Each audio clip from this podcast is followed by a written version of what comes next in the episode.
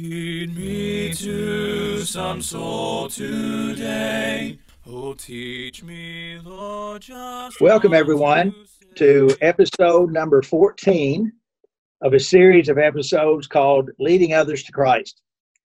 During these episodes, and those of you that have been watching these, you know this, but during these episodes, we'll be focused on evangelism.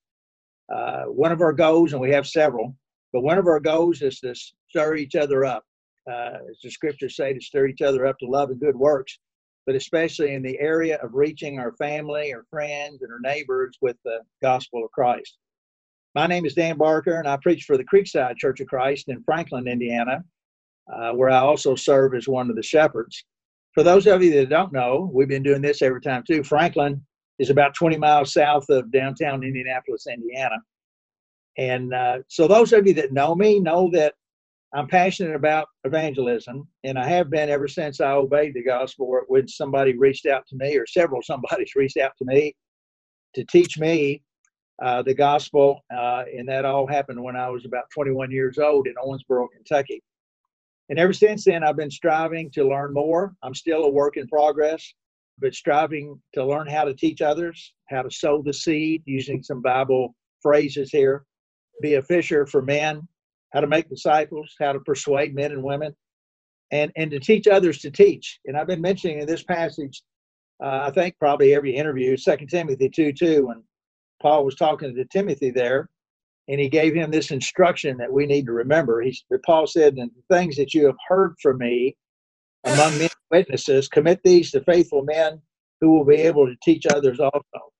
So I came up with this idea to identify the Christians out there, men and women, who are involved in leading others to Christ. I wanted to find out who are they, where are they, how are they doing their work, and and interview them. And that's that's what we're doing today, and to ask some questions. And hopefully there'll be some takeaways uh, from each one of these that can help us to be better equipped in leading others to Christ. And we're excited today to have uh, someone with us. Uh, we're going to learn a lot from, and I've known him for quite a while. And so I encourage you to get out your yellow pad or your paper and your pen and take some notes. But our guest today is Steve Wolfgang. And Steve works with the Downers Grove uh, Church of Christ in, in Chicago. So welcome, Steve. Thank you, Dan. Very good to be with you. I appreciate the efforts that you're making, and uh, we are all works in progress. I probably have accidentally stumbled on some things that might be helpful to others, uh, and I appreciate you uh, giving us the opportunity to talk about leading others to Christ and being evangelistic in our out, out, outlook on life and uh, creating a culture of evangelism. No, that's that's great. And uh, yeah, was, we talked a little bit before the, the show started here, uh, trying to think about when we first met. And it's too long ago to, to really think to think about. But but anyway, I think it was, um, and I do want to touch on this, but we I think our paths might have crossed there at Florida College. I was a basketball coach in 1969, and when I was 23 years old, and and then I know I remember I spent the most uh, time with you in Lexington. We were worshiping. We had just moved there, Lexington, Kentucky, and we were worshiping with the University Heights congregation. And you came and held a meeting, and and then announced that you were going to do a, a restoration tour. I don't know if that's if that was what you called it, but uh, Whatever. Yeah but uh, anyway gay and i went on that with you and it was just uh, honestly it was fascinating because uh, i grew up in kentucky but i didn't know the i, had read about the restoration movement uh, but i did not know about the history there of the church in the lexington and the surrounding area. And that was just i talked i bragged on you for a long time about that and uh, I, I learned so much but uh, tell everybody what, what you did with that just real quick Well, this was uh, because I was living in Lexington teaching at UK and uh, teaching history. I, I was aware that uh, some of the early impulses in America, and we're talking early 19th century now, 1801 to be exact, there was this revival, evangelistic revival that actually started a little, few years earlier that spread across the, the great frontier. The Great Revival in the West, it was called, and it involved people like Barton Stone, who was at Cane Ridge in central Kentucky near Paris.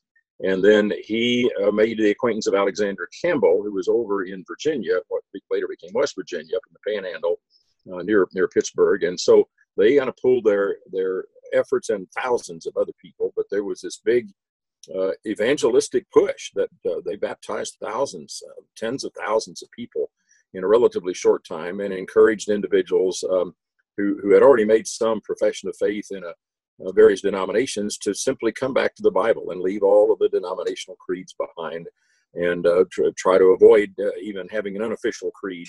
Uh, so that was the, the gist of what it was. And so I was interested in it and located some of the places where these people lived and preached and so forth. And I was glad for you and Gay to join us. Yeah, it was, as I said, it was fascinating. And how long has it been since you've done that? Well, I've, I've come back nearly every year since we, we've been in Chicago 12 years now, as hard as that may be to believe it. Used wow. to do it three or four times a year when we lived in central Kentucky at, uh, at Danville and even in Louisville uh, before we moved to Danville back in the, in the late 70s.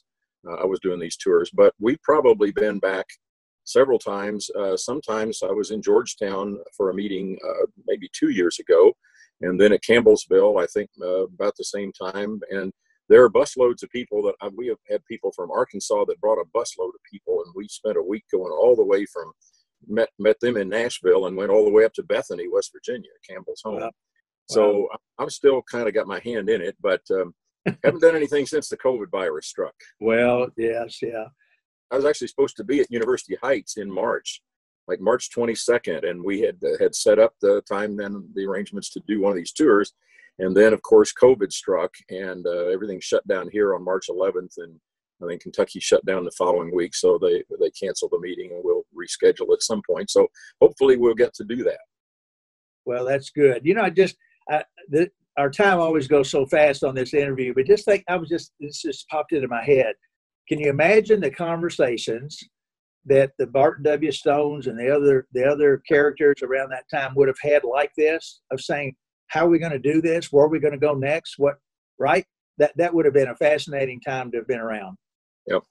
I, yeah. I, and I'm sure they did meet uh, and discuss things, but a lot of it was just you know, common people, farmer preachers, and or just farmers or carpenters or whoever, just getting out and doing it. I mean, the old phrase "just do it."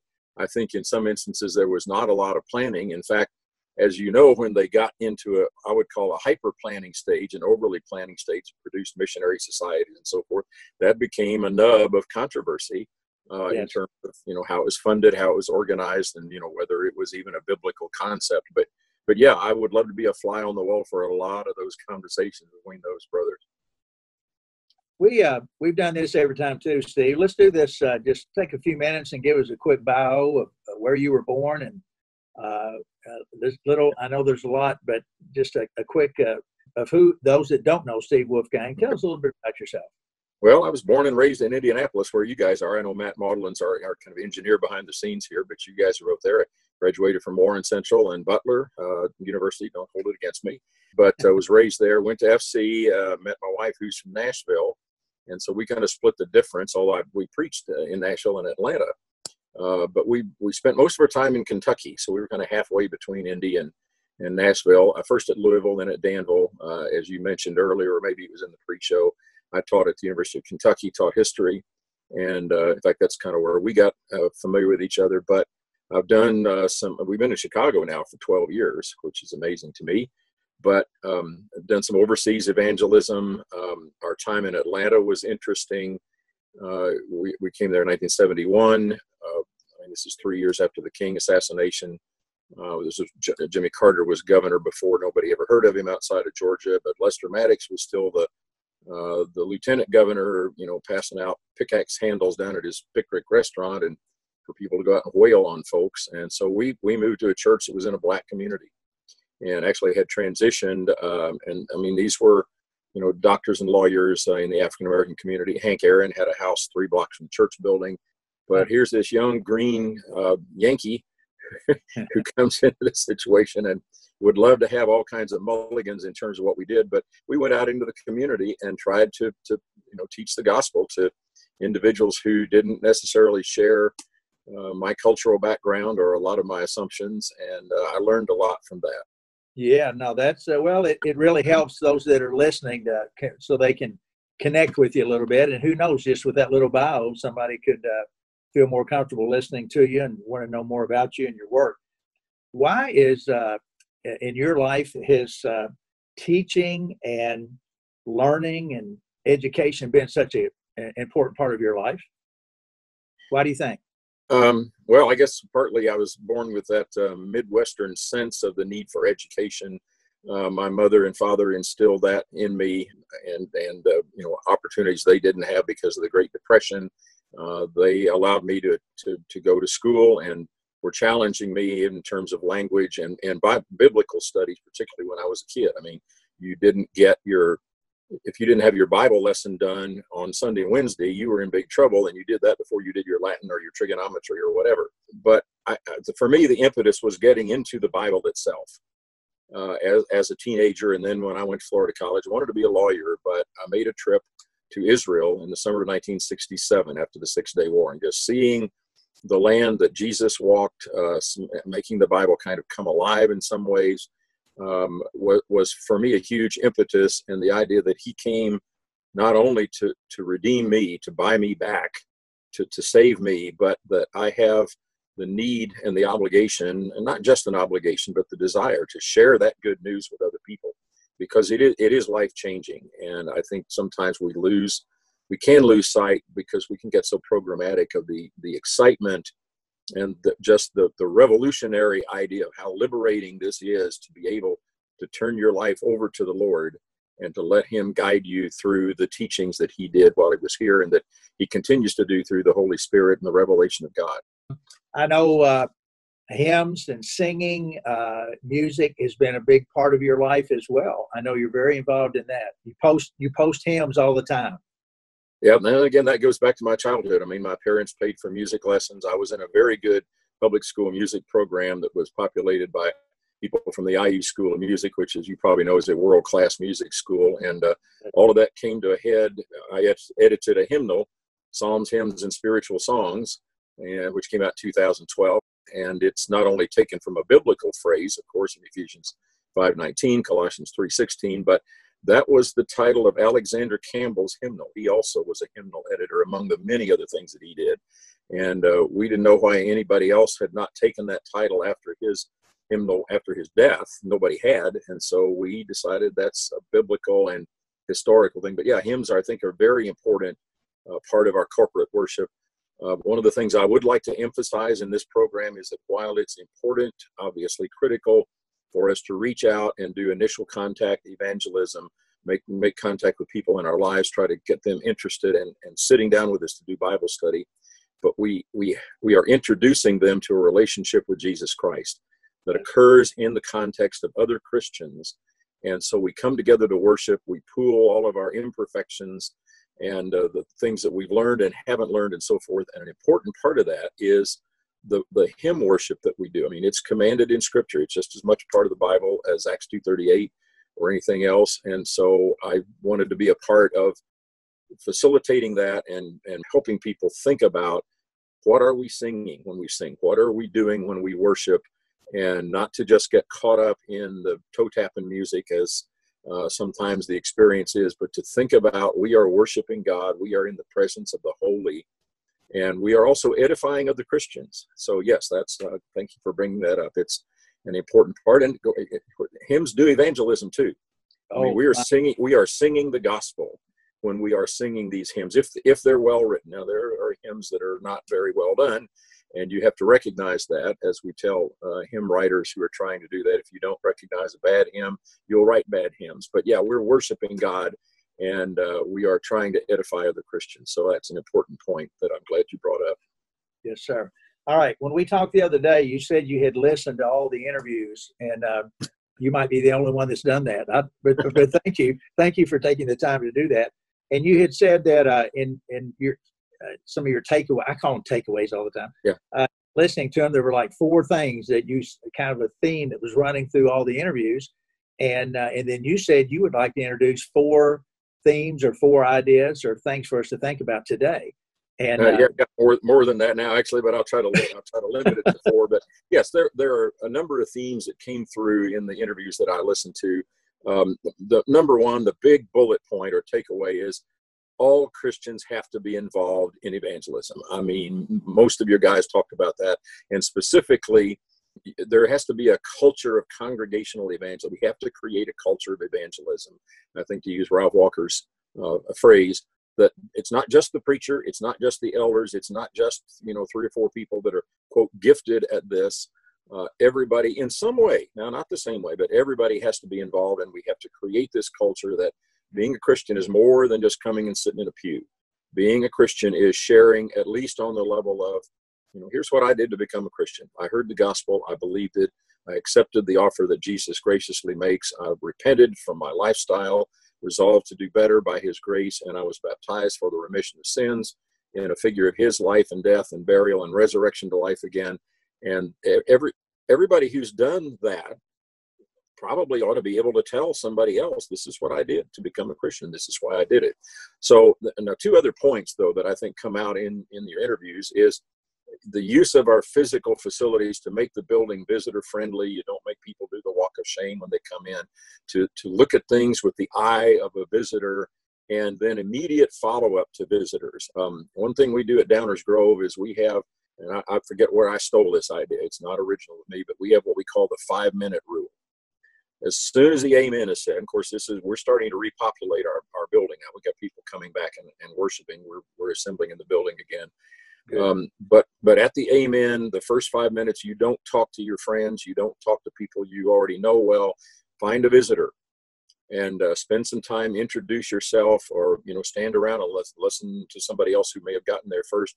If you can't find a visitor, or if they're already occupied, find somebody uh, that you don't know well in the congregation and make yourself known. And if that turns five minutes into 10 minutes, whatever, then you can go back and talk with your buds and your friends. But don't make that your first point of emphasis. Seek out a visitor, seek out somebody that you don't know, and get to know them better. So, uh, those uh, those kinds of ideas. There are a lot of other things. Um, pray that God will bring you seekers. It's not our job to force somebody to obey the gospel. We are looking for those who are seeking, if you will. I liked uh, the idea of presenting the Bible as a whole. Don't just do piecemeal kinds of things. I think all these things are important. And here I am talking rapidly. The next point I had in the last one is slow down. that, that, we we sometimes get too busy and we got too much on our minds, and we we maybe walk right past all kinds of opportunities. All that's really good, and I'll say amen to that. And I appreciate what you're doing in bringing these uh, different perspectives together. Well, I, I just, like I said earlier, I've been fascinated by it, and it's interesting to me. And we, we, you know, we all know this, but when you sit down with uh, somebody, and maybe it's an old friend or somebody new, that's been one of the good things with me or benefits is that probably half of the ones that I've interviewed here, I, I've never met them, you know, in person. Uh, and I'm looking forward to doing that. You and I have uh, a past, and uh, and be sure i think we were talking to her earlier but be you're you know you, you know how fortunate you are that you have betty in your life i, I do we did we've got it now it's on record right it's out here for in the so yes. be sure to tell betty that we said hi and uh, All right. Uh, I am her lifelong reclamation project, and she's running out of time. But yes, uh, convey your your greetings to her. She, for those who don't know, my wife uh, had a career as a board certified psychologist for years, and still, even though she's quote unquote retired, not in active practice anymore. The Christians call up all the time and, you know, even come to visit and say, help. And uh, she's good at giving that. And they, I appreciate you bringing her into the equation here, Dan. Well, maybe we could, uh, this might put too much pressure on her, but I want to, I want to interview women too that are involved okay. in evangelism. And maybe we could uh, uh, find some time to interview Betty because she's got a great story. And, yeah, she uh, does. But um, one of the things that we want to try to do is uh, to think about somebody in your past that you studied with. Uh, I don't know if the right word or phrase is to say conversion story, but you know what I mean. Uh, is there somebody you could share with uh, that that would be interesting for us? Well, a couple of things that I wasn't directly involved in, except sort of after the fact. Um, uh, there was a preacher, and I won't name it. I don't know where he is now. Actually, I'm not sure he's even. I mean, he may be there, but he was a Hindu who worked in one of the New York museums. And a good friend of mine from FC happened to be visiting. I think it's the Metropolitan Museum of Art. Left a tract.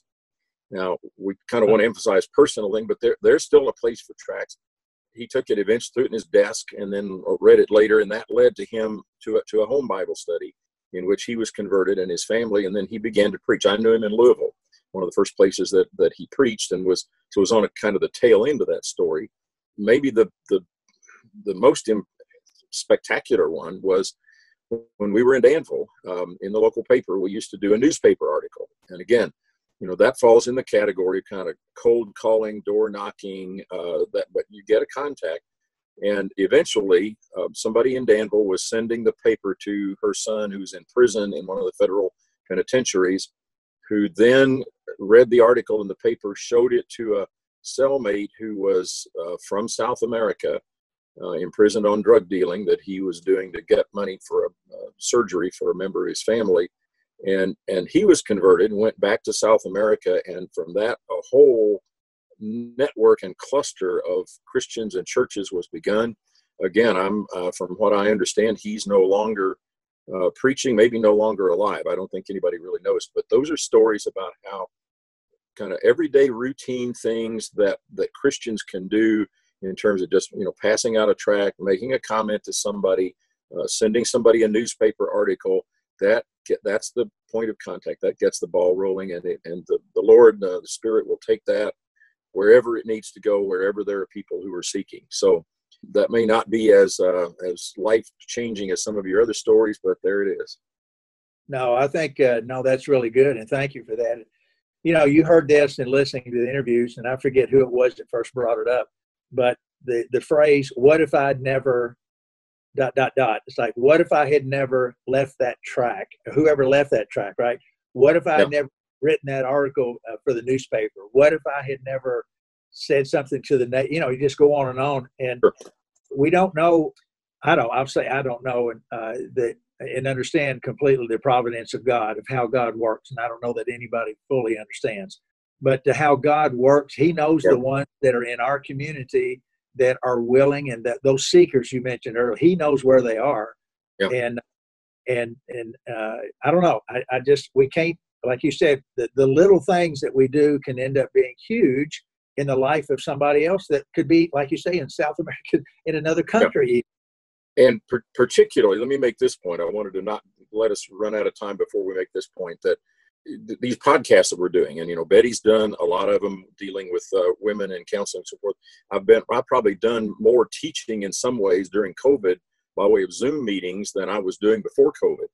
I mean, you think you'd not be busy, and you're kind of, you know, quarantined at home for a large part of that time, but but these internet uh, things are, are the correspondent of what in the 1970s we did in Louisville before talk radio was popular. We had a talk radio program that several of us from various congregations. Uh, each congregation would pay the time that week, and you'd go on this program on WFIA. And it was supposedly the most listened to program in Louisville, according to their research, before drive time. And although it took maybe two years to get any traction at all before there started to be baptisms, more than 100 people, maybe, I don't know what the count is now, maybe close up to 200, eventually were contacted from that program. And the point is, you never know who's listening and uh, we would be talking with callers, and sometimes they'd get very aggressive and and very pugnacious, and you kind of have to rein in your own emotions and not answer like and like. Um, but you're also you, you, don't know who else is listening. In fact, you, you have to be aware of the fact that there's somebody, and you're talking to them one on one. When you're doing something like this or like radio, you may have an audience of hundreds or thousands or whatever, but you're talking to the woman standing at her sink peeling potatoes or the guy driving down the road listening to you on on his car radio or maybe you know the and i mean you could gather for a podcast. That's that's certainly true but we're talking to individuals and we have to we have to speak to them as individuals. Um, but all of these kinds of things a radio program street preaching newspaper door knocking cold calling whatever has to lead to sitting down with somebody at the kitchen table or the dining room table with bibles open that's where conversions to Christ happen in my experience. Now, the other is necessary and good, it gets an establishment. And the other point that I want to emphasize, and this will take a whole program to unpack this, but we, we treat our new converts like I've heard different people say, uh, we like bringing a newborn home and bringing the, sitting the car seat up on the kitchen table and say, welcome, milk's in the fridge, diapers over here in the corner, make yourself at home. Um, that is not, that's not how that works. And it doesn't work that way with new christians either. They they require constant attention. And so one thing we started doing at the church actually in marion indiana 60 miles north of indianapolis where i went straight out of fc before we moved to atlanta is we started a, a deal there that probably was not original and we've done it everywhere else when we would baptize somebody, and that was a church that grew from like 39 members originally. It was a swarm out of another congregation, and we grew in two years to about 125. Uh, bought an old building and and we're meeting in it. Wow. But when when we started baptizing people, we all, we didn't want to just say milks here and diapers over there. So we started a thing where uh, a new convert, the very next week after they were baptized, they would be invited to somebody's home and another family from the church would be there also to grill burgers you know eat spaghetti whatever and then they would have a bible study. The next week that would be handed off to the second family who knew what questions were involved and so forth. The second family would invite a third family. They would be passed off to a third and a fourth and so by the time we went through five or six or seven lessons in you know the john hurt or whatever thing we were doing back in the 1960s and 70s they were not only getting more bible teaching when they came to church, they were not strangers. They they now knew, you know, five, six, seven, eight families uh, that they had been in their homes and had sat around and talked fishing or hunting or basketball or whatever uh, they they else they might have in common. And so I think that element of not just evangelizing and then dropping people, which too often is what happens, uh, has to be emphasized. Now, sometimes churches go too far the other way, and we become simply places where we're teaching other Christians and we're not doing the evangelistic part of reaching out. There has to be a balance between those parts of the equation. I think that's one of the main things that that has to be emphasized. Yeah, it's uh, and, in some places the focus is it seems like it's not balanced at all. It's all inside or it's all outside. I don't I don't know if I've ever found one that's all focused outside, but yeah. uh, you know I know. Uh, just I want to give you uh, floor just for a few minutes here about your involvement with uh, Truth uh, when we when we talked the other day, you'd even mentioned uh, uh, the Truth Lectures a couple years ago, where the uh, uh, it was focused. I think the title was uh, the thing was focusing on evangelism. Yes. And but just just what what would you like to say about the the Truth your involvement there with them? Well, Truth Publications is a consortium of individual Christians who publish several different things. I mean, there's a paper called Truth Magazine it's still a physical paper, one of the few left, but it's also digital. We also publish Bible class material for so that side of the equation for helping Christians. You know, it's some people will criticize Bible class literature, and some of it's not good. Even some of ours probably, but it beats the. It, it helps teachers keep away from the let's read one verse and it means what it says, and then we read the next verse and it means what it says. Give a little more depth. We also publish uh, the hymnal uh, that we talked about earlier, uh, and and other things. So but we also do a lectureship uh, down in Athens, Alabama. And so we have a theme every year. And several years ago, we wanted to focus on evangelism. We had republished uh, Brother Charles Goodall's book, uh, which I know you're familiar with, that has been instrumental in helping churches become more evangelistic. And uh, Charles has set a tremendous example uh, for for us uh, in that regard. So we we had a forum and a whole series of themed lectures about that. So evangelism has got to be at the center of what we do. I mean, that's the point of the publishing company that the Truth Publications is, is to get the gospel out as widely as possible. And uh, Matt helped us several years ago set up a, a, digital library of things that are available to congregations or could be. We're, we're revising that and trying to update it, but that's the 90 second elevator speech on, uh, on publications there. So many different ways you go. I'd, I'd love to talk about overseas evangelism, which you ask about what was life changing for me uh, in, in, in one way you know going to places like china uh, or eastern europe as communism was starting to fall. I, I, taught in vienna at international christian university and was going out. This is like the late uh, probably 1990 at that point right after the wall came down. Um, and uh, even working among churches in australia trying to train preachers. That's the other. Probably ought to do a, a, podcast on that one. You know, we had this program at Danville for years where we were trying to reduplicate our efforts. I can't go everywhere. I can't reach everybody, but if I can, you know, Second Timothy two verse two, if I can commit the word to faithful men who will be able to instruct others also. And these guys have gone out and they're preaching in South America and Colombia and Chile and in Eastern Europe, in, in Germany, or have, have been there in Spain I mean, uh, some of these places I've been, but some of them I will never go. But somebody that I've had a hand in trying to help train or, or help guide them into how do you learn the truth and teach the truth to others.